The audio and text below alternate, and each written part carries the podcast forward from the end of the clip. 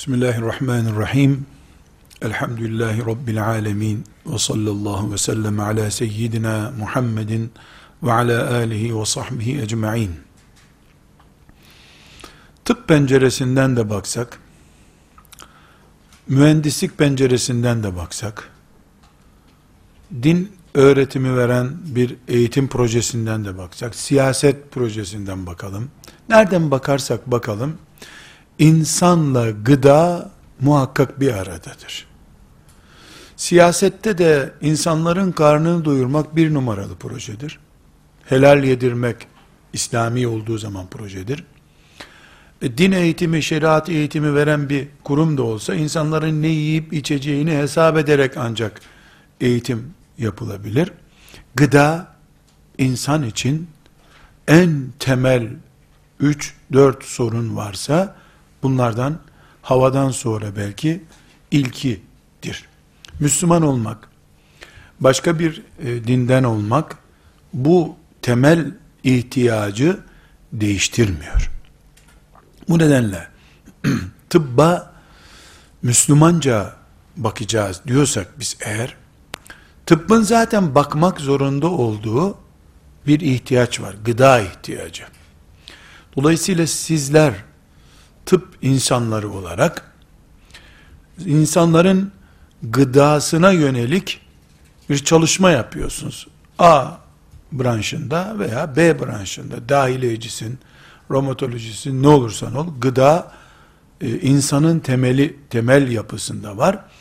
E, insanla uğraşan bir meslek hangisi olursa olsun gıda ile ilgilenmek zorunda. Mühendis de mi? Tabii mühendis de bina yapacak yaptığı binada ev diyecek, evin mutfağı olacak. Bir, bir yerden insanın bu ihtiyacıyla bağlantısı her mesleğin muhakkak vardır. Tıp ve İslam bir araya geldiğinde adeta gıda iki yönden kuşatılmış gibi olmaktadır. Hem tıp tarafından kuşatılıyor hem de İslam tarafından kuşatılıyor. İslam gıdayı helalliği açısından, insana yararı açısından e, ciddi bir şekilde ele alıyor. Tıp da zaten adeta ham madde olarak görüyor gıdayı. E, insanın ta ana rahmindeyken e, henüz dünyaya nefes vermeden insan gıdası ile ilgileniliyor. Anne şunu yesin içsin yoksa çocuğa zarar eder deniyor. Çocuk havasız kalmasın, susuz kalmasın. Ana rahminde belli bir müddetten sonra çocuk büyük insan gibi belki büyük insandan da daha fazla alaka görerek e, yiyor, içiyor e, diyebiliriz.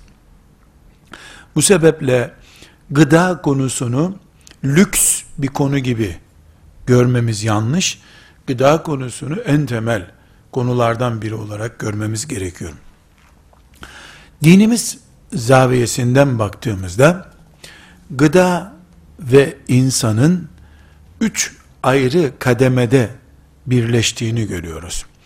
Bir insanın gıdası temel zorunlu gıdalar. İki, yeterlilik düzeyi için gerekli gıdalar. Üç, fazla olan gıdalar diye ayrılıyor. Tıp bunu başka türlü sıralandırıyor olabilir. İşte proteinler, karbonhidratlar filan vesaire tıp nasıl e, sıralıyorsa o tıbbın bileceği iş. Ama Müslüman bir doktor e, gıda ile dinin hangi bantta bir araya geldiğini çok iyi bilmesi lazım.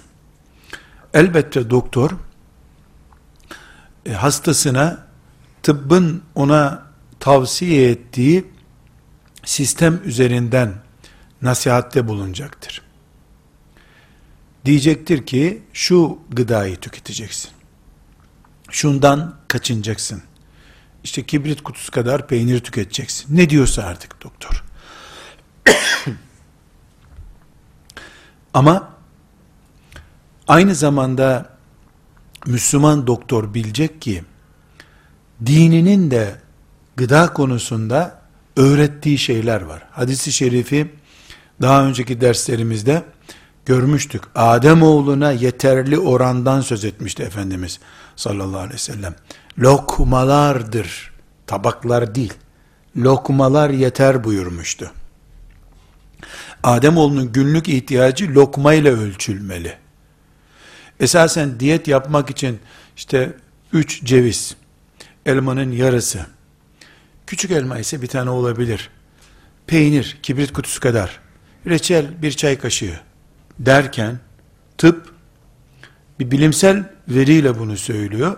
Peygamber sallallahu aleyhi ve sellem de yaratıcının yaratma mantığıyla bunu söylemişti zaten. İnsanoğluna yeterli olan lokmalardır buyurmuştu. Lokma aşıldığı zaman da mide gibi büyük bir belası olmuyor insanın. Mide belaya dönüşüyor bu sefer. Büyük en büyük bela mide oluyor. Onun için e, tıp bugün kibrit kutusu kadar yağsız peynir dediği zaman şeriatın e, zorunlu ihtiyacını gündeme getirmiş oluyor. Spor yaparsan, çok çalışıyorsan, tarladaysan, işte iki kibrit, kibrit kutusu kadar yiyebilirsin. Ee, yarım e, tasta yoğurt yiyebilirsin dediği zaman yeterlilik oranından söz ediyor. Bundan sonra da kolesterol yapacak kadar veya işte filan e, vücut dengesine zarar verecek şekilde yediğinde de şeriatımızın fazla yiyorsun dediğini uyarıyla bu sefer laboratuvardan öğreniyor doktor. Yani Müslüman insan dininden ve laboratuvardan öğrendiğinin ortalaması üzerinden yaşar. Zaten büyük oranda laboratuvarlar dinin öğrettiğini öğretiyor. Yani doktorlar mesela bugün ne diyorlar? Ramazanda iftar yaparken abanmayın sofraya diyorlar. Tıp bunu şimdi e, binlerce e, laboratuvar deneyinden, hastalar üzerindeki testlerden sonra söylüyor. Peygamber aleyhisselam efendimiz de akşam iftar edin gece yemek yiyin diyor. İftar etmek ne demek? Bir iki lokmayla atıştırmak demek. Elhamdülillah dinimiz Peygamber aleyhisselam efendimizin sünneti laboratuvarla nakz edilebilecek yani tersi gösterilebilecek bir sonuca bizi götürmemiştir Allah'a hamdolsun. Mübarek, bereketli bir yöntemdir. Meselemiz bizim tıpla e, Peygamber aleyhisselam efendimizin sünnetini karşılaştırma meselesi değildir. Konumuz da o değil zaten. Ama bugün tıp verisi diye ortada bulunan şeyler bir teknolojik gelişmenin, laboratuvarın, uzun yılların araştırmasının sonucudur. Resulullah sallallahu aleyhi ve sellem ile ise Medine'de insanlığın özüne uygun eğitimi verip bu dünyadan gitmiştir. Bugün gıdayı din açısından zorunlu gıda, gerekli gıda, israf gıda diye üçe ayırdık. İhtiyaçtan fazla olan gıdayı. Bu e, özellikle ayırdık da bu ayırmamız bizim yani fantazi olsun diye değil.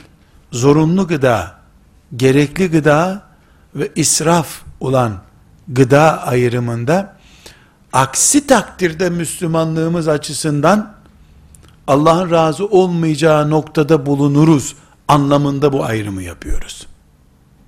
Yani biz mesela öğle namazının farzından söz ediyoruz ya, sonra da dört rekat sünnetinden söz ediyoruz. Namazın bir farzı var diyoruz, vacibi var diyoruz, sünnetleri var diyoruz, namazın mekruhları var diyoruz. Dikkat ederseniz, zorunlu gıda, gerekli gıda, israf olan gıda diye ayrım yaparken de bir tür farz olan gıda, normal caiz olan gıda ve haram olan gıda diye ayırmış oluyoruz bunu. Nasıl inek eti helaldir, yiyebilirsin. Domuz eti haramdır, yiyemezsin diyorsak, sofraya konan nimetlerin o şahısla bağlantısı açısından da dinimiz kategoriler getiriyor.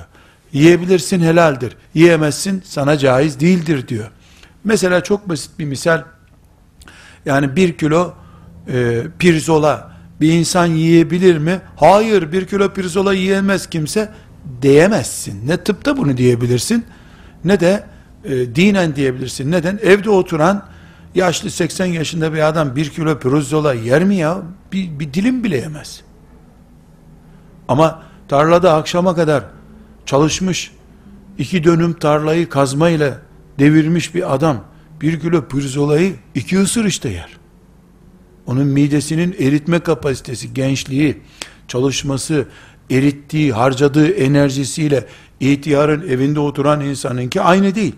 Demek ki dinimiz e, bize ölçü verirken 120 gram et yiyebilirsiniz, bir buçuk litre su içebilirsiniz diye bir ölçü kullanmamış. Böyle bir ölçüsü yok. Herkesin midesine göre, tüketmesine göre ve yöresel imkanlarına göre yemeli, içmeli diye tavsiyede bulunmuştur. Bugün bir dipnot gibi, mülahaza gibi ortaya koyalım. Ciddi bir tıbbi bilgim yok bu konuda. Baştan bunu söyleyeyim. Bir araştırmaya rastlamadım ama tahminlerimi söylüyorum. Şimdi biz Anadolu toprağının çocuklarıyız.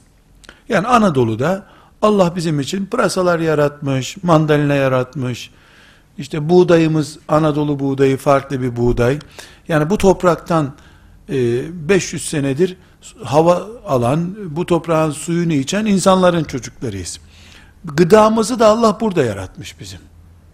Şimdi ulaştırma ve taşıma imkanları olduğu için insanlar e, ekvator bölgesinden meyve getiriyor.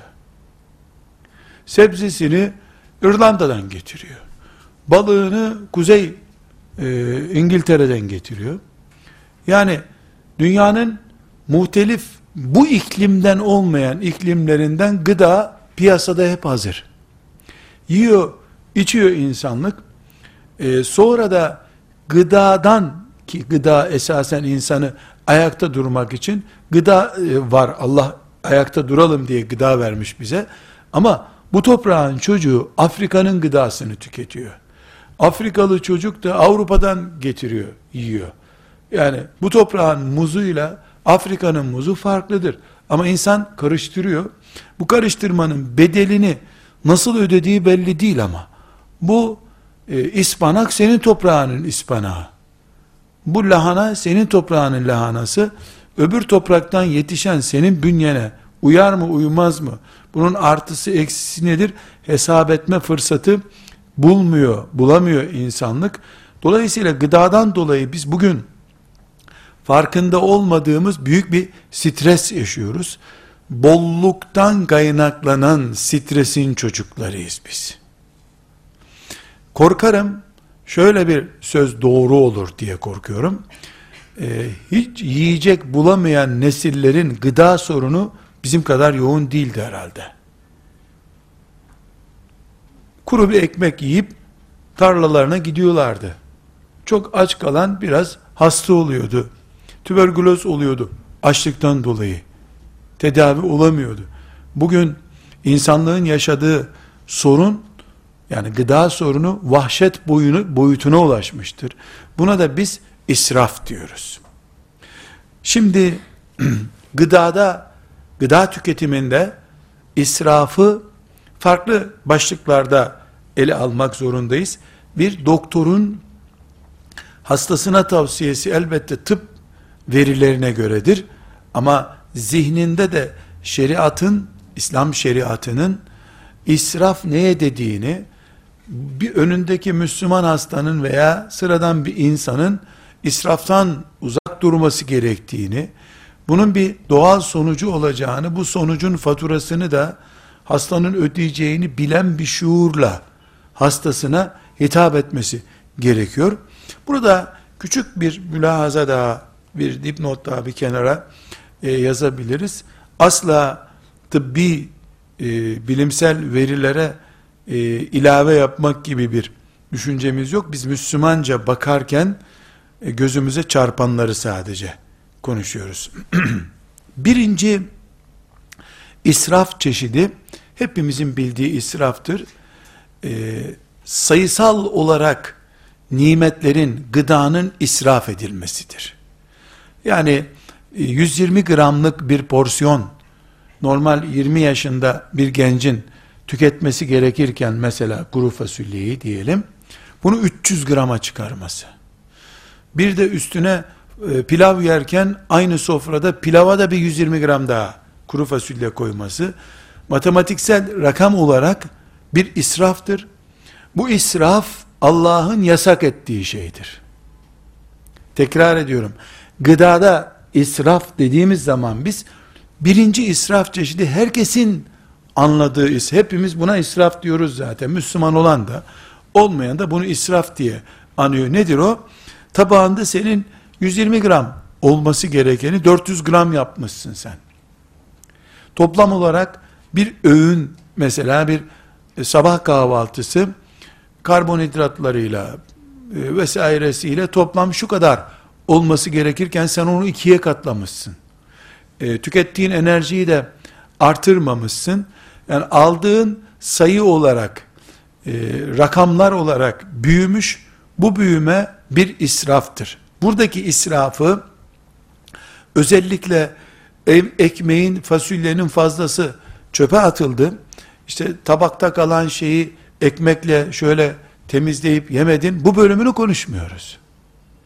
Sağlığımız açısından israf başlığı açıyoruz biz.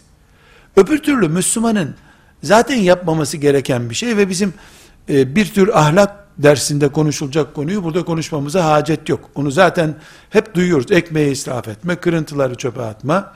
Bu bunu bunu duyuyoruz. Bunu ilaveyle büyütmemize gerek yok. Biz mideye giren gıdanın rakamsal olarak çok olmasına israf diyoruz. Bu israf Allah'ın ve la tüsrifu israf etmeyin uyarısına, yasağına karşı suçtur.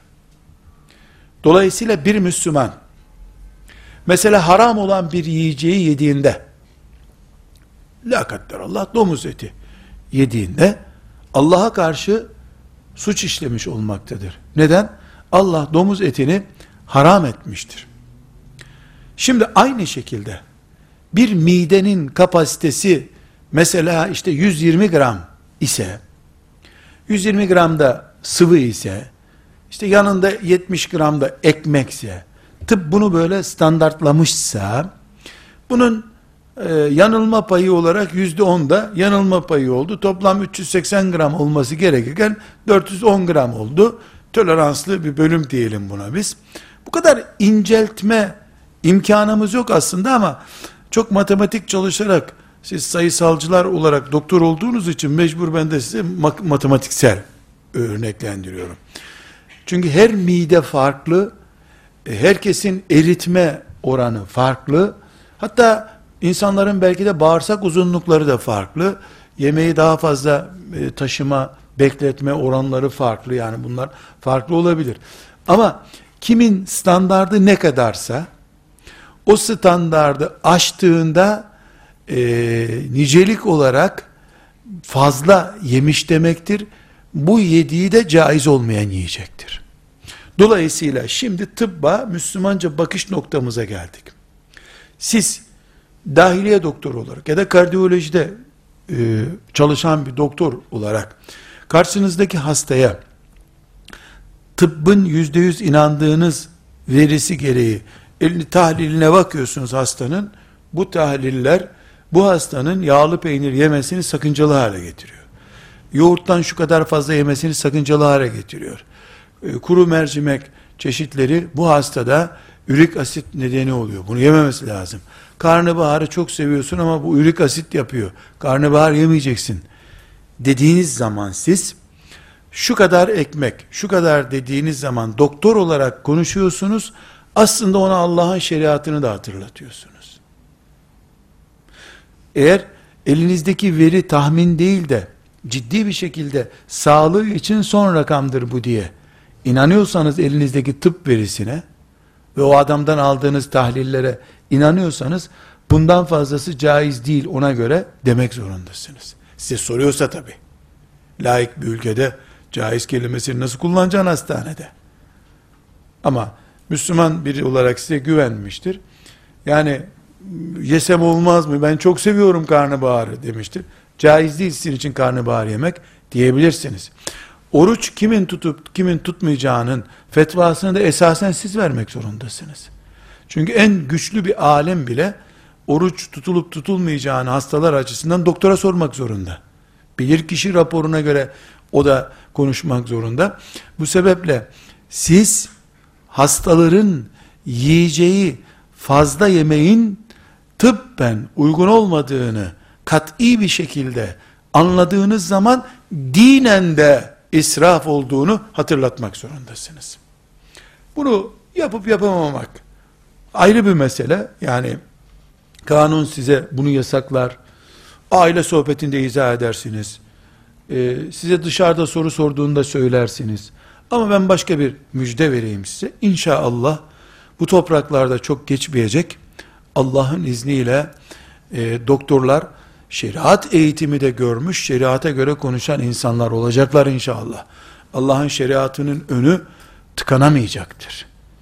İnsanlık laboratuvarlardan önce Kur'an medresesinden hayat bulduğunu, bulacağını biliyor, bilecektir de biiznillahü teala.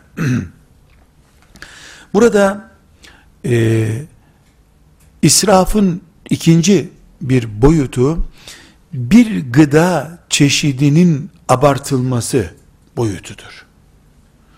Yani e, yemeğin mesela ekmek tüketimi konusunda yine tabi tıpla e, kesişen bir nokta bu ya da tıpla aynı çizgide yürüyen bir nokta bu kesişme belki farklı anlaşılabilir. E, bir e, insanın işte en güzel gıda, en yararlı gıda hangisi olursa olsun mesela ekmek çok yararlı diyelim. Bunun bile bir çizginin ötesindesi zarar hale geliyor. Mesela C vitamini yani bunu ben bir tıbbi kanaat olarak söylemiyorum. Belki bir yerlerden duyduğum cümleleri tekrar ediyorum. C vitamini çok yararlı. Kış günlerinde yararlı. E, mandalina'da, portakalda C vitamini var. Ama işte bunun belli bir gramdan sonrası çöp statüsüne geçiyor midede. İşte 100 gram olduğunda C vitamini fayda oluyor. E, 220 grama çıktığında çöpe dönüşüyor. İse muayyen bir gıdanın e, normalin üstünde tüketilmesi de israftır. Bu israfta caiz olmayan bir şeydir. Yani mandalina Allah'ın yarattığı en temiz, en mübarek gıdalardan biridir. Buradaki e, israf nasıl oluyor? Tıp bunu şu kadarla sınırla. Gerisi boşa gidiyor. Miden bunu hazmetmiyor senin. Veya mesela çok daha basit bir örneği, e, Müslüman insan bir kere aldanma hakkına sahiptir. İki kere aldanmaz. Mesela elma yedikten sonra ya da yemek yedikten sonra meyve yiyor, elma yiyor ve ciddi şekilde midesi gaz yapıyor. Veya benzeri başka bir şey. Müslüman için bir de doktora tanışıp ben e, hep böyle oluyor dediğinde e, yarım saat sonra meyveyi ye, yemek yedikten yarım saat sonra ye derse bu onun için kanundur artık. O yemekle beraber meyve yememeli. Gerekçesini bilmesi, bunun için biyolog olması gerekmiyor. Yani bu senin için sakıncalı olduğunu kendin gördün. Böyle yemekle beraber yiyince sen bunu midenin gaz yaptığını, şişik yaptığını, uyuyamadığını anladıysan sen senin müftünsün, doktorunsun. Doktora sormaya gerek yok bunu. Müftüye de sormaya gerek yok. Her şey ortada olmuş olur. Burada israfı, e, ekmeği çöpe atmak boyutunu bir kenara bırakıyorum ahlak konusu olarak veya haramlar helaller konusu olarak alıyoruz. Tıp açısından gıdada israfa boyut getiriyoruz. Burada adına nefis terbiyesinden yoksunluk diyebileceğimiz e, bilhassa yeni nesil, yetişen yeni nesil gençler açısından e, sorun oluşturan üçüncü bir israf çeşidi var. Filtresiz bir gözle gıdaya bakmak. Sadece zevk veriyor olması hayvanca yemek tüketmektir. Koyunlar yemiş olmak için yerler, inekler de yemiş olmak için, yani bir inek 10 kilometre belki yürüyordur sabahtan akşama kadar meralarda, 10 kilometre boyunca hep ot kemiriyor. Çünkü o hayvanın e, oturup biraz su içeyim diye düşünmeye mecali olmaz. Hayvan bu. Ya da öbür meradaki ot daha iyiydi oraya gidiyorum ben iştahımı oraya saklıyorum da demiyor. Oraya gidince orada diyecek zaten. İnsanın hayvanca gıda tüketmesi israftır. Ne israfıdır? Bedeninin israfıdır. Midesinin, sistem, sindirim sistemi vesaire vücudunda Allah'ın emaneti olan sistemin israfıdır. Ve bu caiz değildir. Hiçbir zaman yiyebildiğin kadar ye. Her şey ye, kültürü olamaz Müslüman için.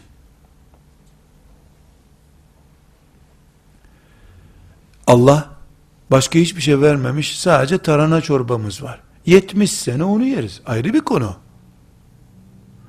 Ama bir gıdayı abartmak pek çok açıdan sakıncalı. Bir, vücudun ihtiyacı olan diğer gıdalardaki maddeleri eksiltmiş oluyoruz. Bu bedenimize hıyanet. Bedenimizin ona e, bağışıklık göstermesi, onu artık rutinleştirdiği için ondan eksi sonuçlar çıkarma ihtimali yine bedene hıyanet. Dolayısıyla paramız var, alabiliyoruz diye her gün döner yememiz gerekmiyor.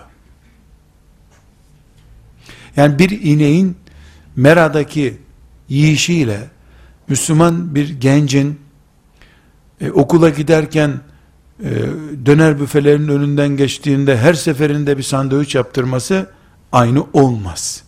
Biri insanca üstelik de Müslüman insanca fark edilip düşünülmeli idi.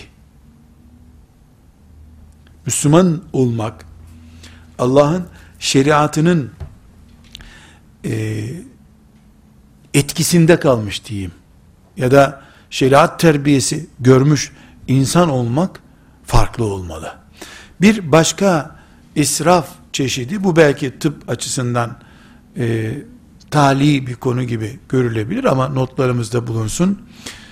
Gıdanın hak ettiğinden fazla maliyete tüketilmesi de israftır. Gıda sağlıklı olmalı.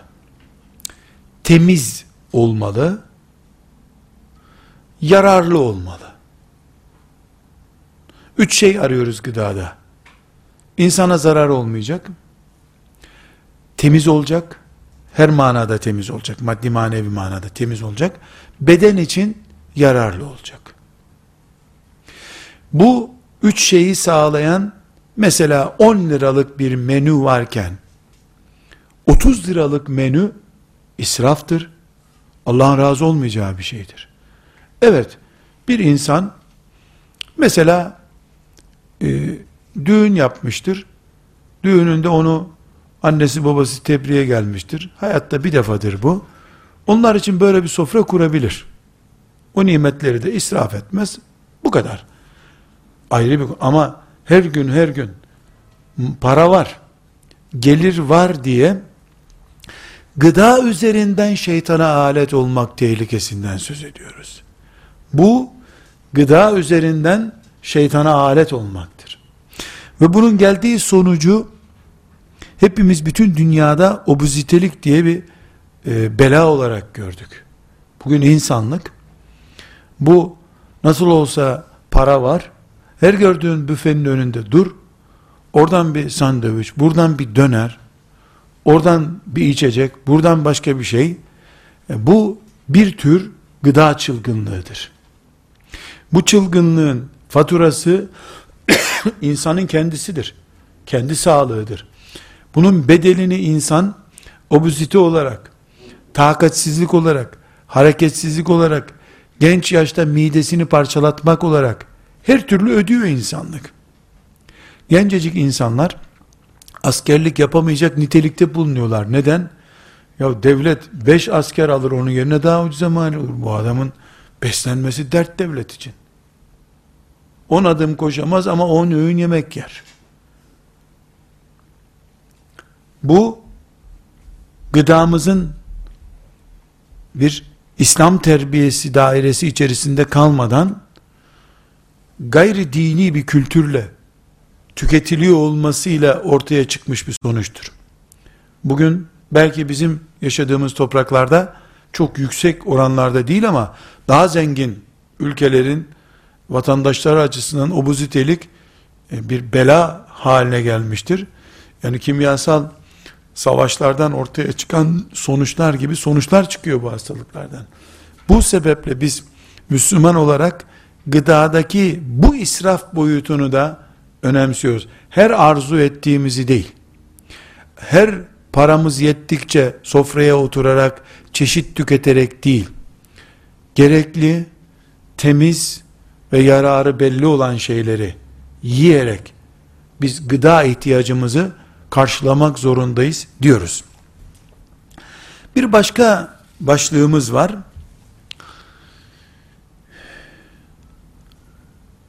Dinimizin bizim önümüze koyduğu emirler, yasakları bildiğiniz gibi farz diye anılır. Bir de onun karşılığında haram diye anılır. Yani bugün e, İstanbul'da bir markete girdiğinizde markette bin kalem eşya varsa gıda veya diğer şeylerden bunlar ya farz şeylerdir temel gıdayı oluşturduğu için ya da haram şeylerdir ya da ikisinin ortasında kalan şeyler vardır. Nedir ortada kalan şeyler? Mubahlar. Mubah, serbest şeyler demek. Allah, bunlardan uzak durun demiyor. Bunları muhakkak tüketeceksiniz de demiyor. Kullarını ortada bırakıyor. Peki, ortada bırakması Allah'ın ne anlama geliyor? Mesela, benim bugün saat 19'da çay içmem. 19'da çay kaynatıp arkadaşlarımla çay içtim. 19'da akşam namazı var ama çay diye bir ibadet çeşidi yok. Dolayısıyla farz değil bu.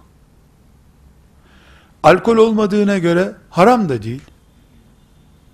O zaman benim arkadaşlarımla çay içmeme din bir at vermesi lazım. Veriyor. Mubahtır diyor. Yani serbesttir. Gıdada en temel sorun ve ön şu yukarıda zikrettiğim israf çeşitlerinin de içine girdiği başlık bu mubah başlığıdır. İnsan eğitiminde haramlar dediğimiz başlıklar umumiyetle bütün insanlığın zaten yasak ettiği şey, alkolü teşvik eden, herkes şu kadar alkol içsin diyen bir kanun yok dünyada zehirli nesneleri zaten bütün dünya yasaklıyor. Üç aşağı beş yukarı yani insan sağlığına zararlı hiçbir şey kanunla teşvik edilmiyor. Olsa olsa karışmıyorlar. Aynı şekilde gıda tüketmek ciddi bir şekilde zorunlu olduğu zaman bütün dünyada böyle zaten. Dolayısıyla İslam'ın, dinimizin haramlar ve farzlar diye koyduğu liste neredeyse insanlığın ortak listesidir. Mubahlarda çok önemli farklılık var. Serbest alanlar. Bu serbest olanlar insan gıdasının yüzde 98'ini oluşturur belki de. Daha da yüksek olabilir. Bir markette kalem başı olarak yasak olan şeyler yüzde bir değildir. Yiyeceksin farz denen de yüzde bir yoktur orada. Dolayısıyla bizim gıda fıkhı, gıdamızı helalleştirme, Allah'ın razı olacağı şekilde tüketme kültürümüzü belirlerken aslında mubahlık eğitimi diye bir eğitim görüyoruz. Mubahlar serbest olan şeylerdir dedik. Serbest olan şeyler, mubahların serbest olan şeyleri ne kadar serbesttir? Mesela su içmek serbest. Ramazanda değil tabi. Yani normal günde. E biraz önce örnek verdim. Arkadaşlarımla oturup çay içmek. Mubah, serbest bir konudur. Mesela sabah kahvaltısı yapmak. Mubahın mubahıdır. En güzel mubahtır. Serbest. Bu mubahlar hiçbir şekilde yasak, haram hale gelemez mi? Farz olmaz mı? Burada çizgimiz açılıyor. Her mubah aynı zamanda haram da olabilir, farz da olabilir. Nasıl? Çok canlı bir örnek vereyim.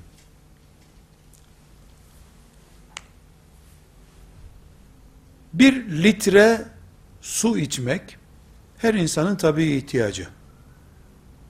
Saat kaçta içecek bu suyu? Böyle bir şey yok. Tıp ne diyor? Bir, bir buçuk litre günde su için diyor. Mesela. Tamam, bir buçuk litre. Öğlen de içer, öğleden sonra içer, namazdan önce, namazdan sonra hiç önemli değil. E bir buçuk litre içmedi de bir onda üç içti. Ya bu imanın şart. Namaz değil ki bir rekat eksik kıldın. Bir altı yüz gram içti. Namaz değil ki beşinci rekata niye kalktın sev secde yap diyecek. Çok önemli değil bu ayrıntı. Burayı anladık. Devam ediyoruz. Ürolojiye gittim. Selamun aleyküm, aleyküm selam doktor bey, aleyküm selam. Ya çok fena, böyle kasıklarım kopuyor ya. Şey bir uzan bakalım dedi, uzandık. Baktı, etti, okudu, üfledi. Taş var böbreğinizde dedi. Yo ben taş yutmadım hiç. Şöyleydi böyleydi, va taş vardı. Ne yapacağız doktor bey? E kolay 5 litre su içeceksin bugün. Ya delirdin mi doktor bey? 5 litre su olur mu ya? Şunu dört buçuk yapsan pazarlık etmiyor adam. Hem 5 litre su içeceksin hem bol bol merdiven ineceksin diyor. E ben ilaç verseniz olmaz mı? Şöyle kas gevşetici belki veririm ama fayda etmez diyor. Bunlar ürolojinin nasihatleri. Taş düşüren biliyor bu hikayeleri. Su içmek neydi? Mubah. Ne oldu? Farz. Ne kadar? 5 litre. Niye ya? ya? İslam'da su içmek ibadeti diye bir ibadet mi var? Yok.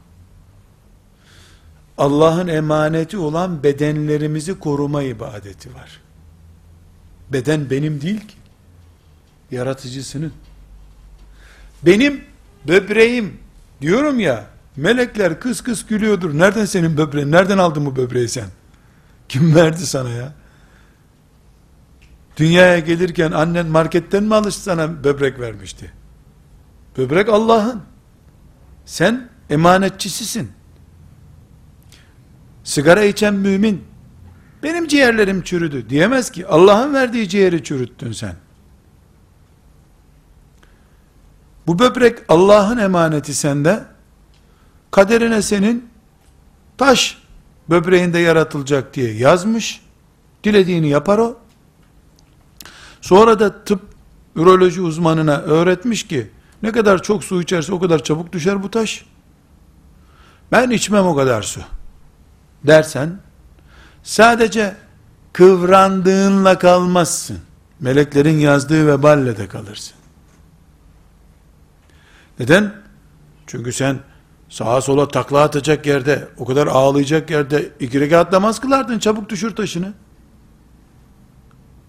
E başka alternatif üretememiş tıp henüz. Bütün teknoloji ya kesip alacağız bunu diyorlar ya taş içeceksin. Taşı suyla düşüreceksin diyor. E, suyla düşecek bir taş için kesip almak da caiz değil. Çünkü ameliyat daha sonra ameliyat kurallarını konuşurken göreceğiz inşallah. Yani ameliyat her zaman kesmek ve dikmektir. Ee, en son ihtimal olmalı.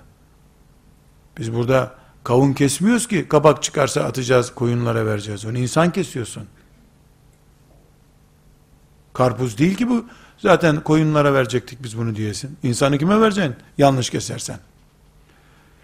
Bu sebeple baktık ki otomatik olarak bu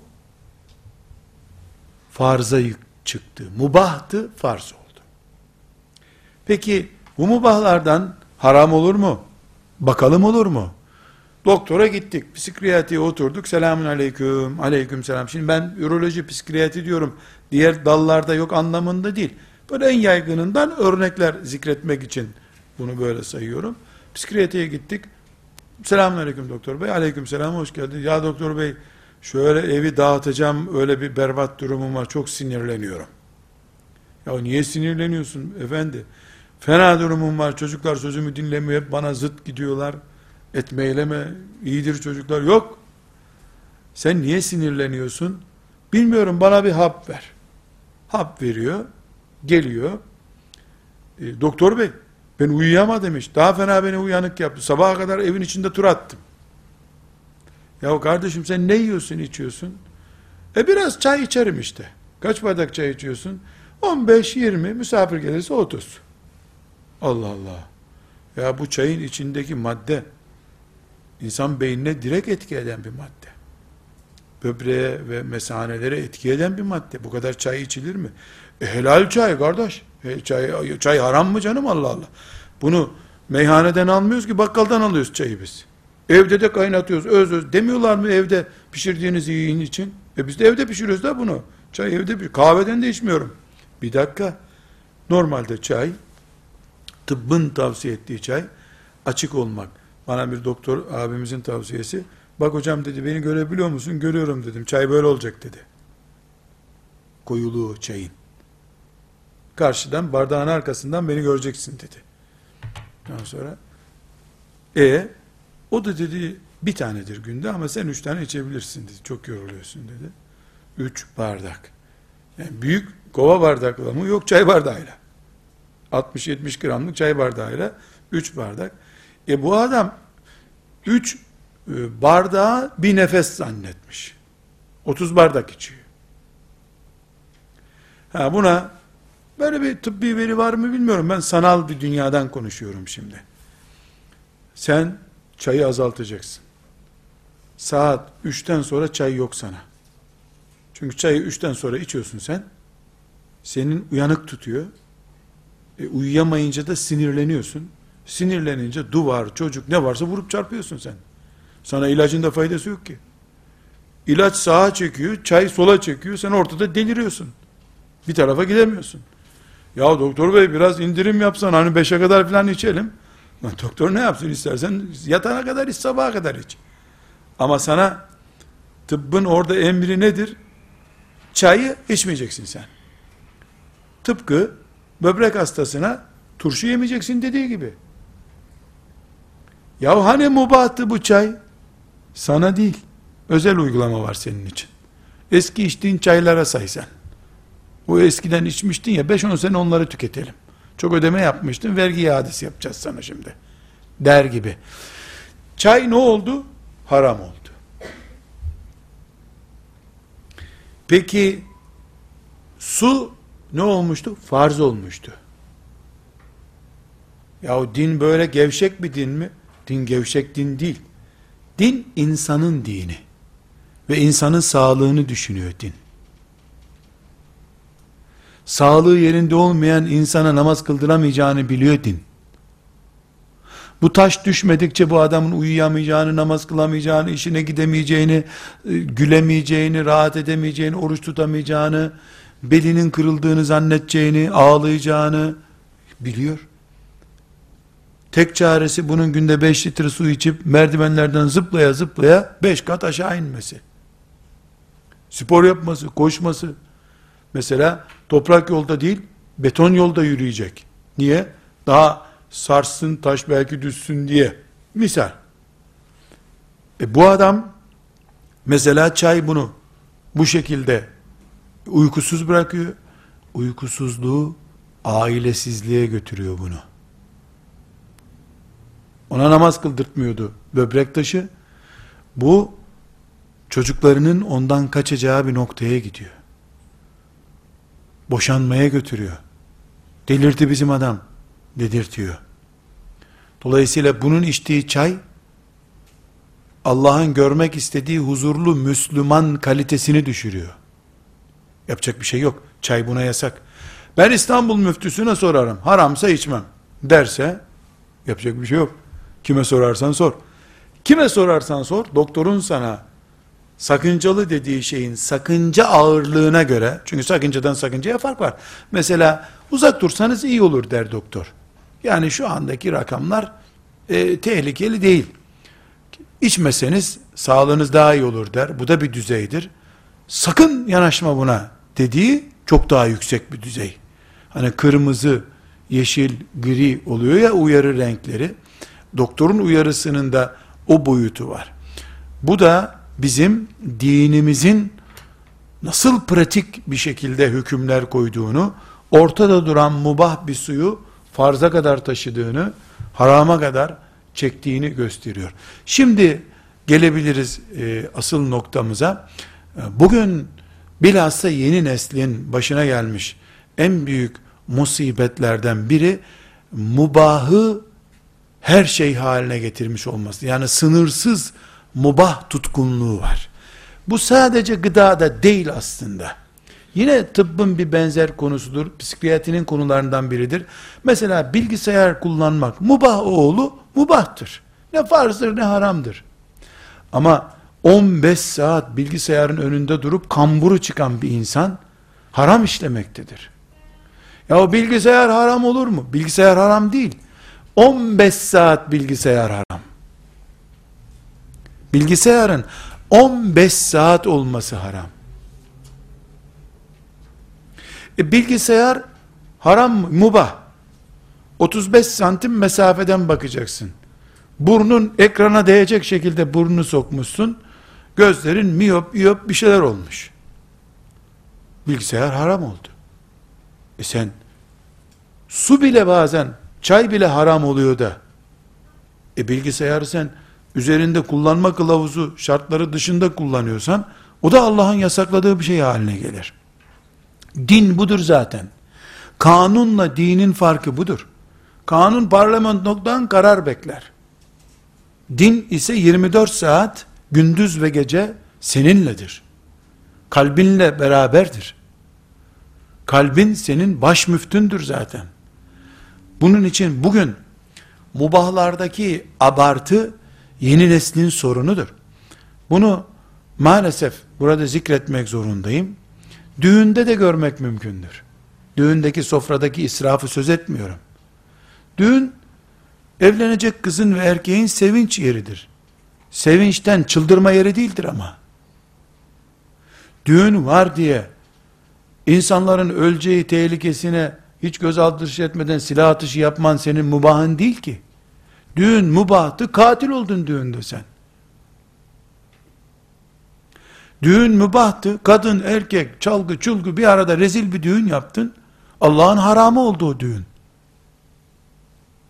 Doğru. Düğün mübah. Ama insanlık mubahlardan gökyüzüne kalkacak merdiven çıkartmaya çalışıyorlar.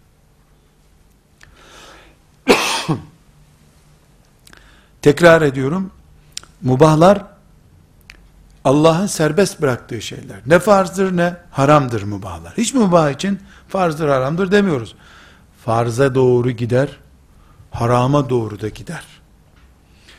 Gıdada uygulandığında bu, bir gıdanın mubah olması esastır. Deniz ürünlerinin tamamına yakını mubahtır. Şu bu belki içinde haramdır, mekruhtur. Gerisi mubahtır. Ama ekmek mubahtır. Filan e, buğdaydaki filan madde e, işte 700 bin civarında, civarında insan varmış. Onlara dokunuyormuş o. Dolayısıyla içinden buğdayın o madde alınmadığı zaman ekmek o adama zehir oluyor. Haram. Ne olan ekmek haram olur mu? Çalmadık bunu. Çalmadın ama senin bünyeni çökertecek bir e, zehir var o ekmeğin içinde. Kimseye dokunmuyor, sana dokunuyor. Dolayısıyla sen o ekmeği yemeyeceksin. Başka türlü ekmek yiyeceksin. Makarna mı ne yiyeceksin? Yiyeceksin. Dinimizi bu çizgi üzerinden görmek zorundayız. Bir örnek konu daha zikredip bunu bitirmek istiyorum. Gıda ile ilgili bir başlık olduğu için küçük bir dipnot da diyebilirsiniz buna. Gıda ve tıp e, birleştiğinde karşımıza çıkan konulardan biri ölüm orucu konusudur. Ölüm orucu. Ölüm orucu Müslüman kültürde olmayan bir şeydir. Gerçi şimdi e, halkı Müslüman olan ülkelerde de ölüm orucu diye basında yer bulan tavırlar görüyoruz. Ölüm orucu tıpla çok yakından ilgili bir konu, doktorla ilgili daha doğrusu. Dinimizde ölüm orucunun hükmü nedir? Bir gıda bağlantısı. Ölüm orucu ne demek? Gıda almayıp ölmek demek. Tabi bunun da bizi ilgilendirmiyor. Bizim kültürümüzde yok dedik ama dünyadaki uygulaması iki türlü. Bir, deptebeli sofralara oturmuyor, et yemiyor, bisküvit yemiyor, işte şekerli su içiyor filan, ölmeyecek kadar işte bir sene yaşamaya çalışıyor. Bir isteği vardır. O isteğine ulaşmak için. E, bu yarı ölüm orucu. Bir de fiilen ağzını fermarla kapatıyor. Yemeyeceğim ben diyor, içmeyeceğim diyor. Üç gün, beş gün, yedi gün sonra çökmeye başlıyor. On gün sonra her şey, e, kasları eriyor. Bir ay sonra işte en fazla iki ay sonra ölüp gidiyor. Bunun adı direkt ve dolaylı intihardır. Direkt intihardır tamamen e, yemiyorsa. İşte sadece su içiyor, şekerli su içiyor filan gibi ve yarı ölümse dolaylı intihardır bu. Her halükarda biz çay içiyorsun bu senin beynine zarar veriyor çay caiz değil dediğimize göre çok rahat bir şekilde Allah'ın emaneti olan canı yüzde yüz ölüme sürükleyen hiçbir hareket şeriatımızda kabul edilemez. Dolayısıyla açlık boygotu, ölüm orucu denen şey bizim Müslümanlığımız açısından yapılabilir bir eylem değildir. Bunu Filistinliler hapishanelerde yaptılar. İşte filanca Müslüman bilinen adam yaptı filan bu konulara girmek istemiyorum. Biz şeriatımızı biliriz. Filistin filan bilmeyiz. Yani Filistinli yapınca İslami olmuyor ki bu. E, kaldı ki bunu hangi boyutta yapıyor, nasıl yapıyor? İsrail hapishanesinde e, yaptırıyorlar da o mu yapıyor oluyor. Bunlar bilmediğimiz şeyler. O ayrıntıya girmiyorum. O da bir araştırma meselesi ama e, diyeceğimiz şudur ki ölüm orucu diye bir şey yoktur bizde. Bu caiz değildir. Çünkü bu bir intihardır. Efendimiz sallallahu aleyhi ve sellem kim nasıl intihar ettiyse o şekilde cehennemde ebedi ceza çekecek buyuruyor. Ve örnek veriyor. Mesela yüksek bir kayaya çıkıp kayadan kendini aşağı atarak intihar ettiyse cehennemde sürekli bu azapla azaplanacak. Allah muhafaza buyursun. Yani cennete girmemek gibi bir şey var. Bir nevi küfür gibi kabul ediliyor bu. Mesela bir bıçakla kendisini keserek, damarlarını keserek intihar eden için cehennemde o bıçakla sürekli o cezayı görecek buyuruyor. Ölecek, dirilecek, ölecek, dirilecek, ölecek, dirilecek. Allah muhafaza buyursun. Bu vahim bir şey. Yani ölüm orucu e, gerçi cahiliye döneminde varmış. Saat bin Ebi Vakkas'ın radıyallahu anh hatırlarsanız e, annesi iman etti diye e, ölüm orucuna girmişti. Ta Efendimizin Mekke döneminde işte e, sen Muhammed'i bırakmadıkça ben yemek yemeyeceğim demişti. O da iki üç gün sonra gitmiş ana demiş bin tane canın olsa binini de öldürsen Muhammed'imi bırakmam demiş. Kadın da bakmış ölüm orucunun da faydası yok oturmuş yemiş afiyetle. Ee, yani o zaman da demek ki böyle bir eylem çeşidi belki vardı ama ümmeti Muhammed'in tarihinde böyle bir kültür yok. Bu Avrupa'da İrlandalı işçilerin filan İngiltere'ye karşı önceleri başladı. Daha sonra Gandhi ile filan e, Hindistan'da duyulmuş bir eylem çeşidi. Bize ait değil ama ne yazık ki e, keler deliğinden girseler bile neredeyse peşlerinden gideceğimiz bir taklit süreci yaşadığımız için ya da o kadar sıkıştırılmış bir hayat yaşadığımız için maazallah bunu taklit etmek isteyen olabilir. Bunun tıp boyutu ne? Tıp boyutu bunun doktorla buluştuğu bir nokta olabilir. Şimdi kanunlarda şöyle bir mesele var. E, açlık, ölüm açlığı boykotuna giren birisine doktor zorla yemek enjekte edebilir mi? Edemez mi? İşte Yüce Avrupa'nın yasalarında insan haklarına aykırı onu yedirmek. Dolayısıyla doktor onun izni olmadan ona müdahale edemiyor. Veya buna benzer işte özet böyle. Bizde öyle değil. Doktor e, bir çocuğa çocuktan izin alarak müdahale ediyorsa ona da ondan izin alarak müdahale eder. Hasta ve doktor ilişkilerinde izin diye bir başlığımız olacak inşallah. Geniş bir ders yapacağız. Doktor izin, izin konusunu nasıl çözecek? Ama bilhassa ölüm orucundakilerin zaten rüşt kabiliyetleri gitmiş oluyor. Yani düşünme yetenekleri olmuyor. O imza atsa imza ne taraftandır bilmiyor ki adamın deri kemik kalmış 40 gündür aç. Yani doktor bilecek ki ben burada yasaları yok sayma anlamında söylemiyorum ama doktora kanaati sorulduğunda e, ölüm orucu diye bir uygulama bizde yoktur. Dinimizde yoktur. Müslüman bir hekim e, ölüm orucunu bitirmeye yönelik gayret göstermelidir. Gıda ve İslam ve tıp ve insan. Dört kelimeyi birleştirdik. Gıda, insan, tıp, İslam. Ortaya bir sonuç çıktı. Bu sonuç nedir? Gıda insanın temel hayatı ile ilgili bir nesnedir. Dolayısıyla dünyadaki mevcut hangi meslekle bakarsan bak, gıdaya giden bir penceresi vardır. Ama en çok da tıbbın gıdaya giden penceresi vardır. Bu Tarım Bakanlığı'nda da üretilmiş olsa onayı Sağlık Bakanlığı'ndan geliyor. Çünkü insan hakkında, insanın bedeni hakkında konuşma yetkisi tıptadır.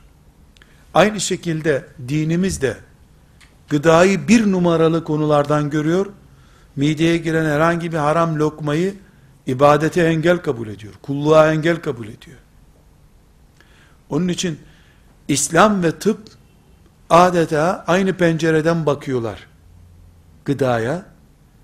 O zaman Müslüman doktorun belki tıp verileri açısından uzak kalması mümkün bazı başlıkları gündeme getirdik. En önemli başlık olarak da israf konusudur. İsrafı sadece ekmeği çöpe atmak olarak değil, mideyi cerraha götürmek olarak da gördük. Mideye zarar veren, damar tıkatan şey, israftır dedik. Allahu Teala israf eden kullarını sevmiyor. Bu israf ekmeği çöpe atan kadar sağlığını tehlikeye atandır da aynı zamanda dedik. وصلى الله وسلم على سيدنا محمد وعلى آله وصحبه أجمعين والحمد لله رب العالمين.